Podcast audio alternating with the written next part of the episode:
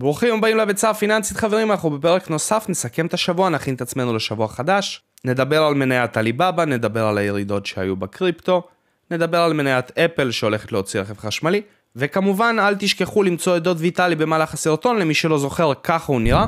מי שמוצא את דוד ויטלי במהלך הסרטון יזכה בספר השקעות לעצלנים מתנה עם שליח עד לבית על חשבוני. תכתבו את הדקה המדויקת בתגובות, הראשון שימצא, אני אשלח לו הודעה בפרטי. חברים, אנחנו נכנסים לשבוע האחרון של חודש נובמבר, ואז אנחנו מתחילים חודש חדש, חודש דצמבר, שזה החודש האחרון של השנה, הולך להיות חודש מאוד מעניין, וכמובן שבוע הבא ייצאו מניות למעקב לחודש דצמבר. אם אנחנו מסתכלים על היומן אירועים כלכליים לשבוע הנוכחי, אפשר לראות שביום רביעי כרגיל יש לנו בשעה שלוש וחצי את נתוני האבטלה.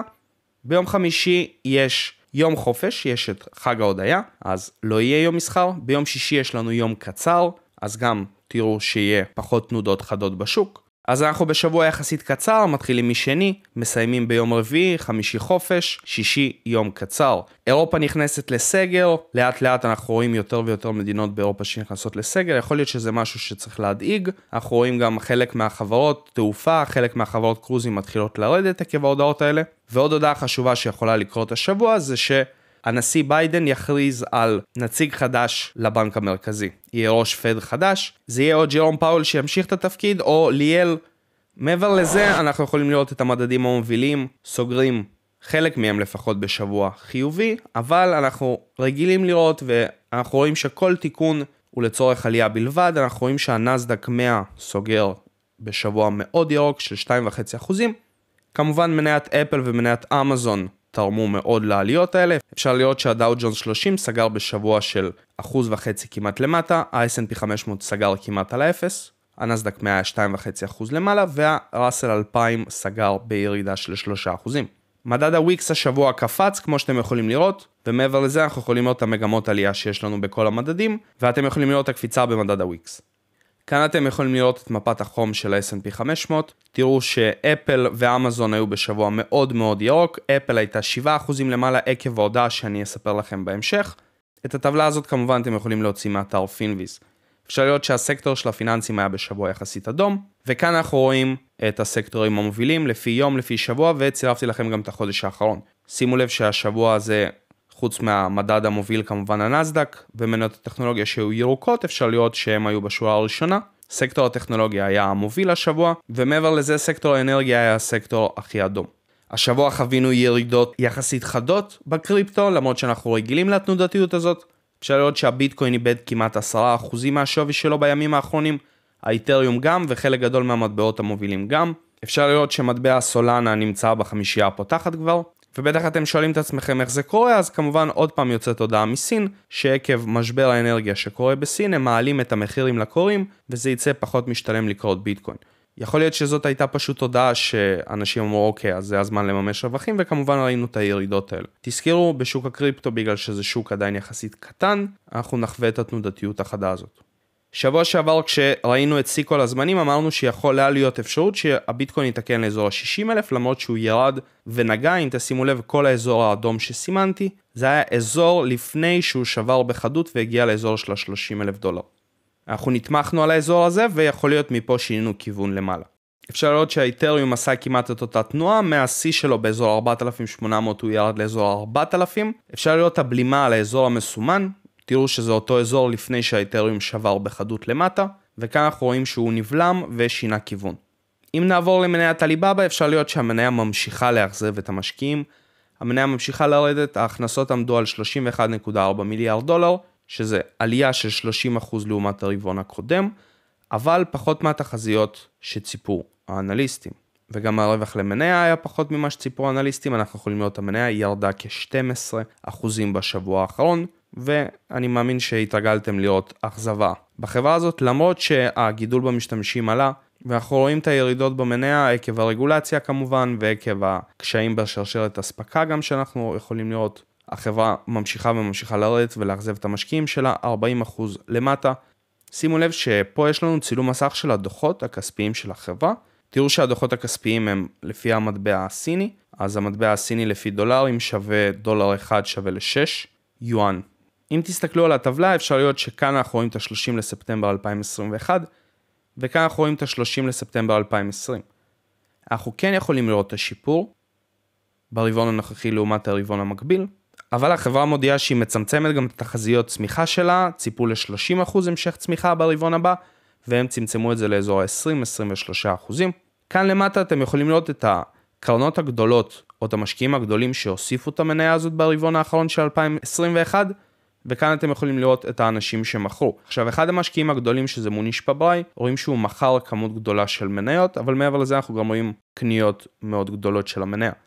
כמובן שאנחנו לא באמת יכולים לדעת לאן המניה הזאת תתקדם, כל עוד לא יהיה איזשהו שיפור ברגולציה הסינית או איזשהו מתן עזרה מהממשלה לחברה הזאת, לדעתי אולי נראה איזושהי המשכיות של ירידות או איזשהו דשדוש עד להודעות חיוביות, אבל כשיהיו הודעות חיוביות אתם תראו את המניה הזאת חוזרת למחירים הנורמליים שלה מאוד מאוד מהר.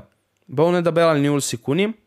עשיתי לכם פה מצגת, אתם יכולים לעשות גם צילום מסך של זה כדי לשמור את זה, כדי שיהיה לכם ותתרגלו את זה כי זה משהו מאוד מאוד מאוד חשוב. הרבה מאוד אנשים שמגיעים אליי, חלק מהם מגיעים בלי רקע, חלק מהם מגיעים עם רקע עבור קורסים במקומות אחרים, וכשאתם מתקדמים מתקופה לתקופה ובונים את התיק שלכם, בואו נעזוב רגע את הקטע של הלמידה, בואו נתרכז בחלק של הרגשות ובחלק של הניהול העסקה.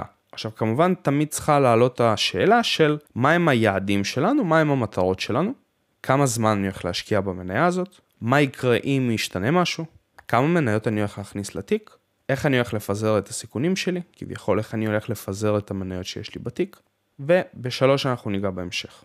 למדתם, חקרתם, אתם יודעים איך לנתח טכנית, אתם יודעים איך לחקור חברה, איך לקרוא דוח כספי, הכל טוב ויפה. חלק גדול מהתהליך הוא כמובן להתמודד עם הרגשות שלנו כשהמניה לא מתנהגת כמו שציפינו, או שהיא יורדת, או שהיא עלתה ומכרנו אותה, ואז היא המשיכה לעלות ואתם אומרים איזה באסה.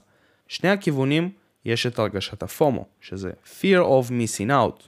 אתם אומרים איזה באסה, למה מכרתי, או איזה באסה, למה לא מכרתי בזמן. אני מאמין שהמשפטים האלה יצאו מהפה שלכם, אם לפחות כמה פעמים בחיים שלכם יצא לכם לקנות מניה. כשאנחנו חקרנו ואנחנו החלטנו לשים כסף בתוך העסק, ואנחנו מוכנים לקנות את המניות של העסק, אנחנו צריכים להגדיר לעצמנו יעדים ומטרות. כביכול את ההפסד לעומת פוטנציאל הרווח. אפשר לקרוא לזה יחס סיכון סיכוי.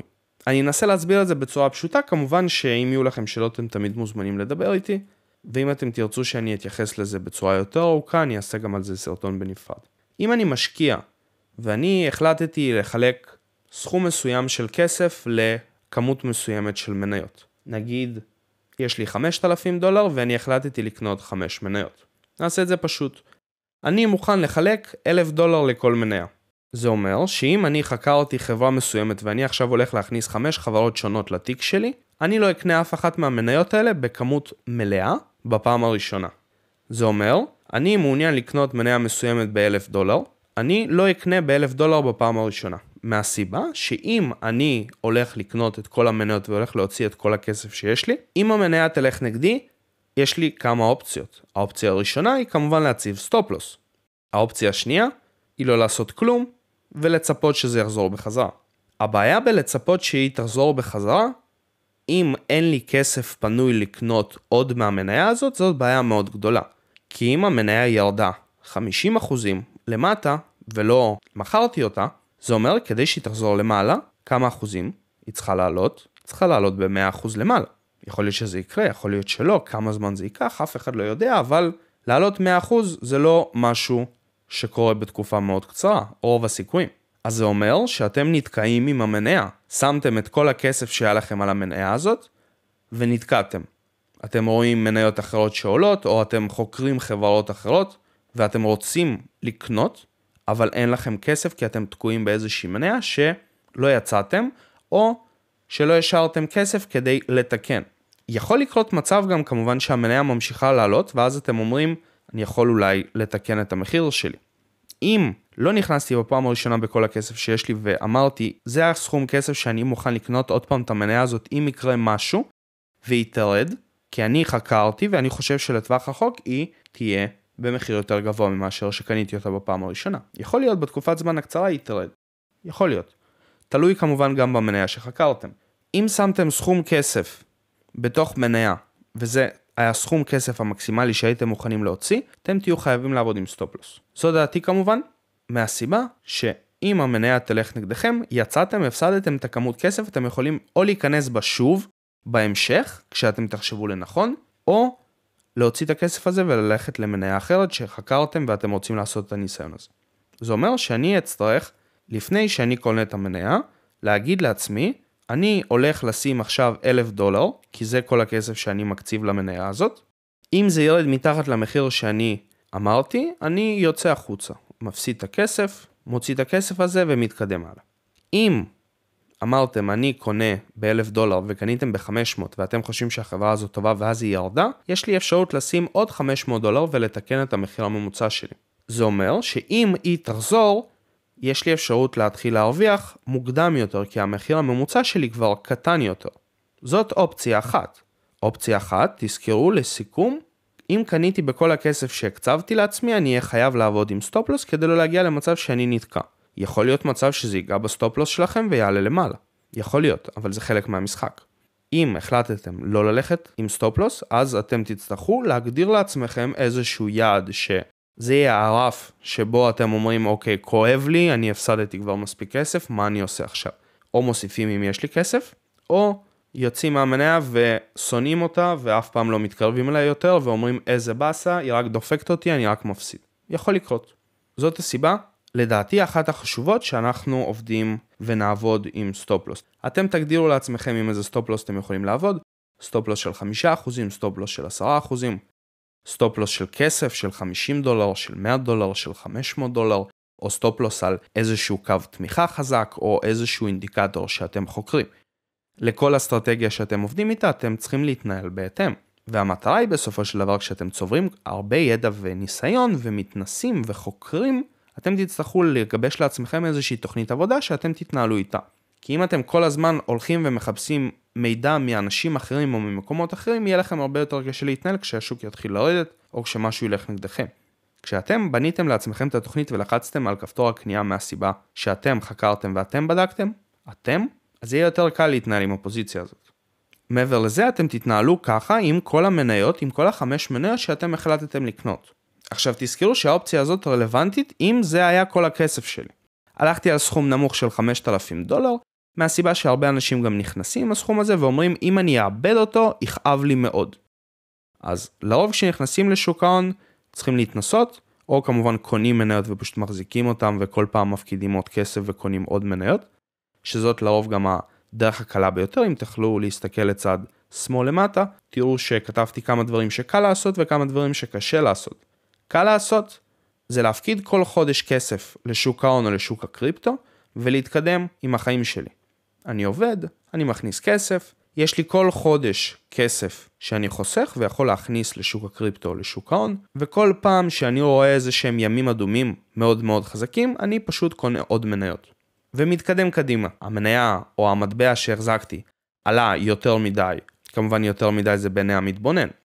בחודש אחד או בחצי שנה יותר ממה שציפיתם, כמובן שתמיד אפשר למכור קצת, לאזן את התיק, להחזיק את הכסף הזה או להעביר את הכסף הזה למקום אחר. זאת לדעתי דרך התנהלות מצוינת. דבר נוסף שהוא קל לעשות, זה לקנות עוקבי מדדים, או לקנות תעודות סל על סקטורים שונים, ופשוט גם להתקדם איתם. כל פעם שיש לכם איזשהו כסף, אתם מפקידים אותו וקונים את אותו דבר ומתקדמים איתם הלאה. כי אם אתם תוכלו לראות את תשואות המדדים לאורך השנים, רוב הסיכויים שיהיה יותר קל מבלי לשבור את הראש פשוט לקנות אותם ולהתקדם איתם קדימה. מי שרוצה לראות איך עושים את זה יכול לראות את הסרטונים שיצאו שבוע שעבר, שעשיתי לכם סיכום על כל הקרנות הפופולריות. אז אנחנו הבנו שאנחנו לא נשים את כל הכסף שיש לנו בתוך מניה אחת. אנחנו נפזר את הביצים בכמה מניות. עכשיו אני לא אומר ללכת ולקנות אגרות חוב וכל מה שאתם רואים ואומרים יאללה בואו נפזר את זה כמה שיותר ונשכח מזה. לא. אתם רוצים פיזור, לכו על איזושהי קרן סל שהיא מאוד מאוד מפוזרת ותקנו אותה. לדעתי לפחות, כמובן ששום דבר לא נמצא, אבל אני רוצה לשתף אתכם בכמה דרכי מחשבה.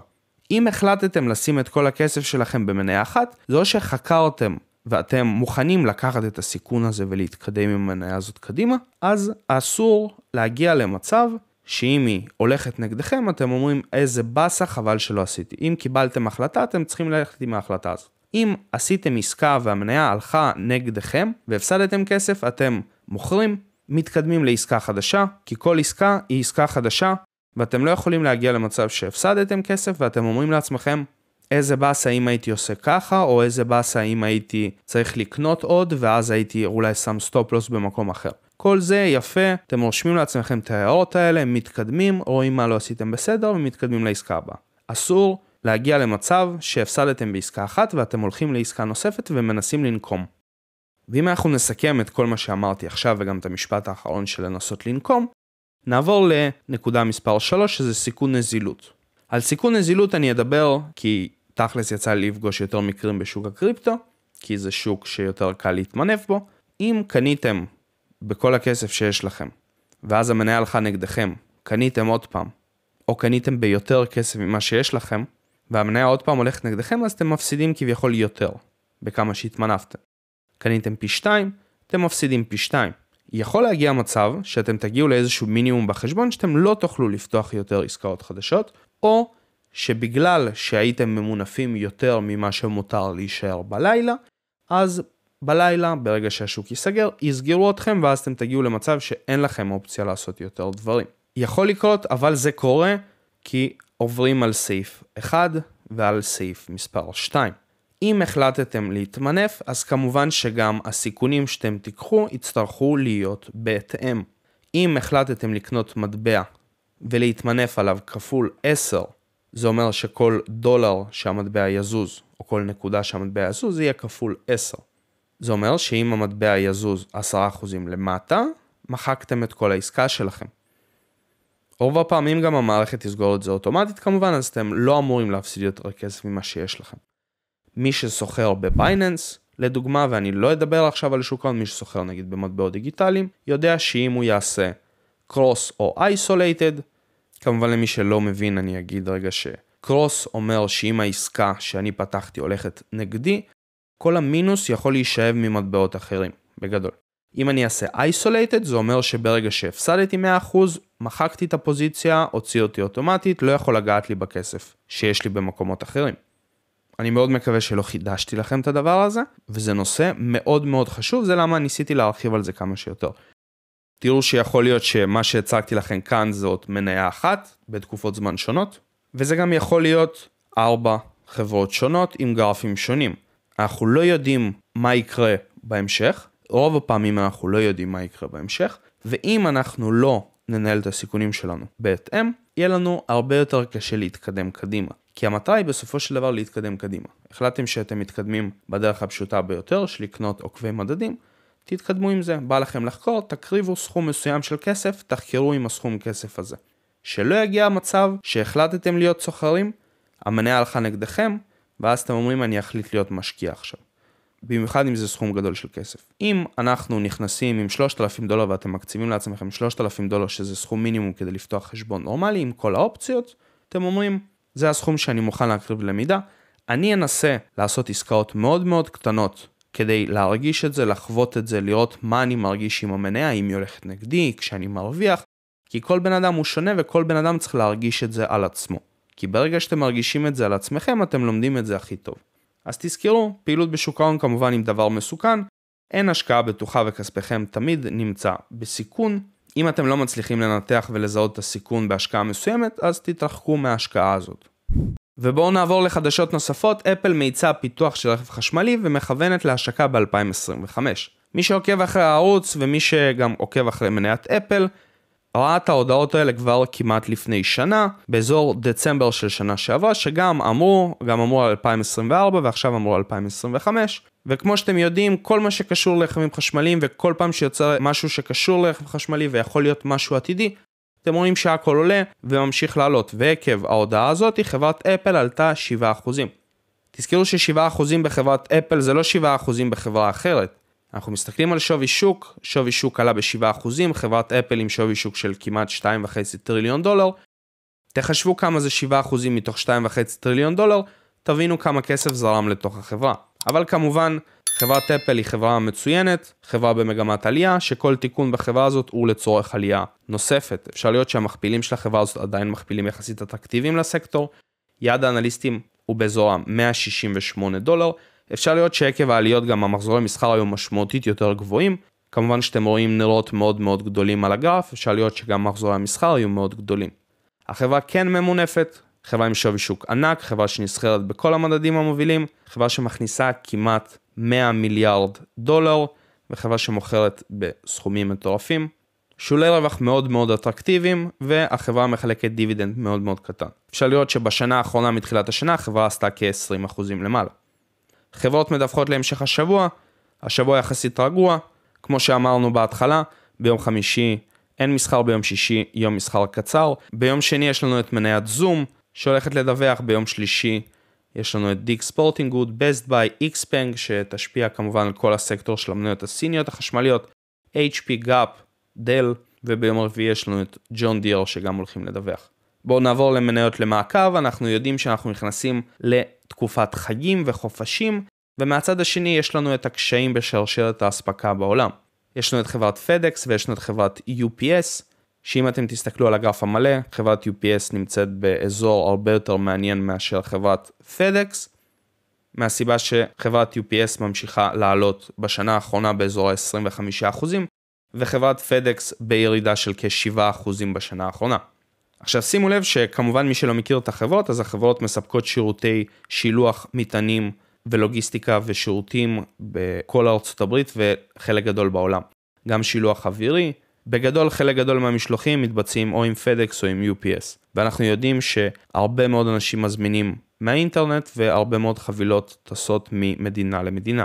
חברת UPS, כמו שאתם יכולים לראות, היא גדולה יותר מחברת פדקס, מכניסה יותר כסף, יש לה יותר עובדים, מכפילי רווח יותר גבוהים מאשר חברת פדקס, חברת פדקס היא קטנה יותר כמו שיצא לכם לראות, שתי החברות האלה צומחות, שתי החברות האלה המובילות בתחום שלהם. תראו שבחברת UPS יעד האנליסטים הוא 230 דולרים, בפדקס הוא 302.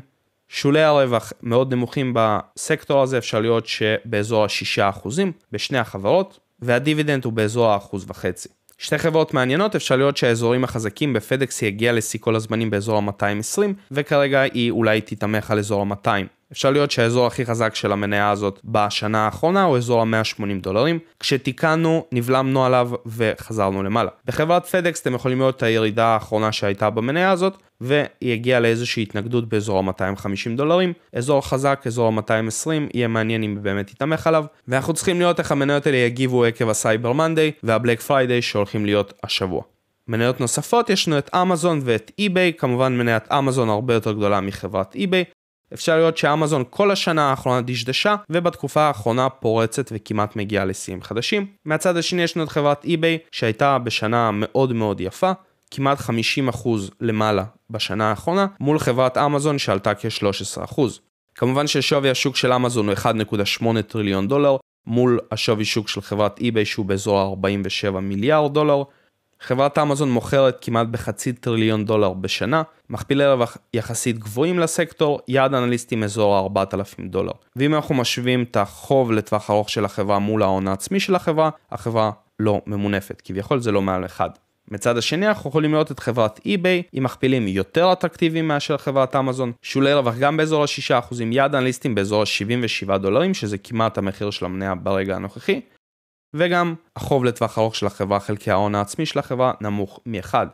אפשר לראות שהחברות האלה צומחות אבל לא בקו ישר, יש תקופות חזקות יותר, יש תקופות חלשות יותר, יחסית דומה, אבל חברת אמזון כמובן החברה הכי מובילה בתחום והכי גדולה בתחום.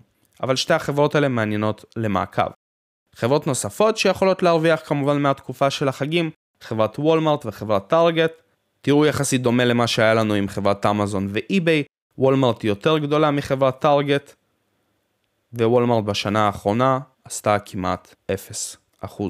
דשדשה כל התקופה הזאת, גם בתקופה האחרונה הגיעה לשיא כל הזמנים, לא הצליחה להחזיק אותו וירדה למטה. יהיה מאוד מעניין לראות אם היא תצליח להחזיק את האזור של ה-135 דולרים, ואם פה אולי לחזור למעלה.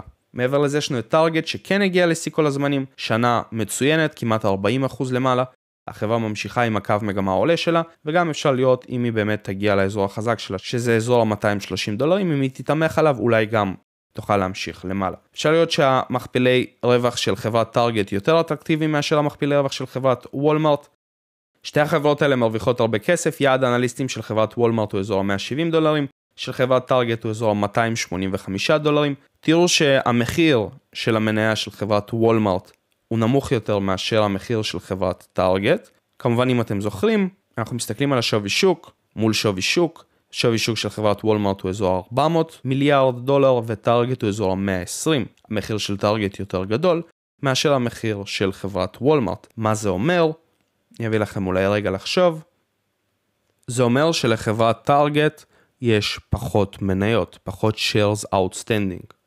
חברות נוספות שיכולות אולי להרוויח מהתקופה הזאת, למרות שאנחנו מסתכלים על חברת נייקי ועוקבים אחרי חברת נייקי כבר תקופה מאוד ארוכה של זמן, אפשר לראות שהיא חזרה שוב פעם לשיא כל הזמנים, וגם ראינו בימים האחרונים הודעה מחברת נייקי שהולכת לעבוד בשיתוף פעולה עם חברת רובלוקס, כדי לייצר נעל שהולכת להיות בתוך המטאוורס. עקב זה ראינו גם עליות בחברה, מעניין יהיה לראות אם היא כן תצליח לשבור את כל הזמנים ולהמשיך לעלות למעלה. חברת Foot Locker מהצד השני, כמובן אם אתם מכירים, יש לנו גם רשתות בארץ. היא רשת חנויות בינלאומית למכירת ציוד, ביגוד והנעלת ספורט, ונייקי, חוץ מזה שהיא מוכרת, היא גם מייצרת. חברת Foot Locker, אם אתם תפתחו את הגרף אתם תראו שהמניה לא נמצאת במגמת עלייה, אבל אנחנו נעבור תכף על הנתונים הפיננסיים של החברה. תראו ותשוו מול חברת נייקי, כמובן שקשה מאוד להשוות, חברת נייקי עם שווי שוק של 275 מיליארד דולר, חברת Foot Locker עם שווי של 5 מיליארד דולר סך הכל. חברת נייקי, הרווח הנקי שלה הוא 6 מיליארד דולר, והרווח הנקי של חברת Foot Locker הוא מיליארד דולר. המכירות של נייקי באזור 46 מיליארד דולר ושל Foot Locker באזור ה-8.7 מיליארד דולר. המכפילי רווח כמובן מאוד נמוכים, כמו שאתם יכולים לראות, ובנייקי הם יותר גבוהים כמובן כמו שאתם יכולים לראות. שולי רווח בחברת נייקי באזור ה-13%, בחברת Foot Locker באזור ה-11.5%, כמעט אותו דבר. יעד האנליסטים לחברת Foot Locker באזור ה-70 דולרים, ונייקי באזור ה-180 דולרים. חברת נייקי כמובן החברה הכי פופולרית, כל בן אדם שמעוניין להשקיע בחברה שמתעסקת בביגוד, לרוב יסתכל על חברת נייקי ולא על חברת Foot Locker. למרות שחברת Foot Locker מתומחרת בצורה יותר יפה מאשר חברת נייקי. חברת Foot Locker גם דיווחה על הנתונים הכספיים שלה בשבוע האחרון וירדה באזור ה-14%. היא הודיעה שעקב פגיעה בשרשרת האספקה, הם לא יודעים אם יצליחו לספק את כל המלאים לשנה הבאה, אבל הם אמרו שהם בטוחים שלתקופת החגים הם יצליחו לספק את כל המלאי שצריך. אפשר לראות שהחברה, כמו שאמרנו, שווה 5 מיליארד דולר ומחזיקה מזומן כמעט 700 מיליון דולר. תוכלו לחקור את החברה הזאת טיפה יותר לעומק, שתי חברות ששווה מאוד לשים עין אחריהן. כמובן שאתם יכולים להמשיך לחקור אם יש לכם משהו מעניין שחקרתם ואתם רוצים שאני אבדוק, תכתבו למטה בתגובות. אני אנסה לבדוק את זה, אולי נכין על זה סרטון, אולי נדבר על זה גם בסקירה. אני חושב על להעלות לייבים בהמשך השבוע או בהמשך שבוע הבא. מי שהגיע עד הסוף של הסרטון, תגיבו לי מה אתם חושבים. אם יהיו אנשים שיזרמו באמת להצטרף ללייבים, חשבתי לעשות לייבים ארוכים, לייבים לימודיים, כביכול אולי ללמוד איתכם ביחד נושא מסוים, או לנתח הרבה מאוד מניות שאתם מבקשים, פשוט לפנות הרבה זמן ולהיות עם הקהילה, כולם ביחד, לעשות משהו מאוד מעניין ולנסות באמת לספק לכם כמה שיותר ידע. אם אתם זורמים על הרעיון ואתם חושבים שאתם כן תצליחו, כמובן אני חושב שהלייבים יישארו גם בערוץ, לגבי זה אני עדיין לא בטוח, אבל אם אתם זורמים, כמובן שתשאירו לייק אם לא השארתם לייק על הסרטון עדיין. תגיבו על הסרטון, תירשמו לערוץ, בואו נגיע לעשרת אלפים עוקבים. מצאתם את דוד ויטלי, תכתבו למטה בתגובות. מי שרוצה ללמוד על שוק ההון בצורה מקצועית, בצורה מסודרת, אתם מוזמנים לדבר איתי בפרטי, אפשר להיפגש אחד על אחד בזום, יש קורס דיגיטלי מאוד מפורט, במחיר שנוח לכל כיס. אתם רוצים לקרוא את הסילבוס, אתם מוזמנים להיכנס לאתר הביצה הפיננסית, Financial Eggs co.il, תקראו את הסילבוס, יש שם גם את המספר טלפון האישי שלי, אתם מוזמנים להתקשר אליי, לשלוח לי הודעה, נדבר, נתאם ציפיות ונתקדם. המטרה שלי זה להכניס אתכם לעולם הזה בצורה הטובה ביותר, לא משנה באיזה דרך תבחרו. בואו נעשה את זה נכון, ובואו נעשה את זה לאט לאט ובזהירות, מבלי שיעלה לי הרבה כסף, ואני לא אצטרך לשלם כסף על טעויות טכניות מבאסות. חברים, אני מאוד מקווה שזה היה לימודי עבורכם, שיהיה לכולם שבוע מוצלח, אנחנו נתראה בפרקים נוספים. Thank you.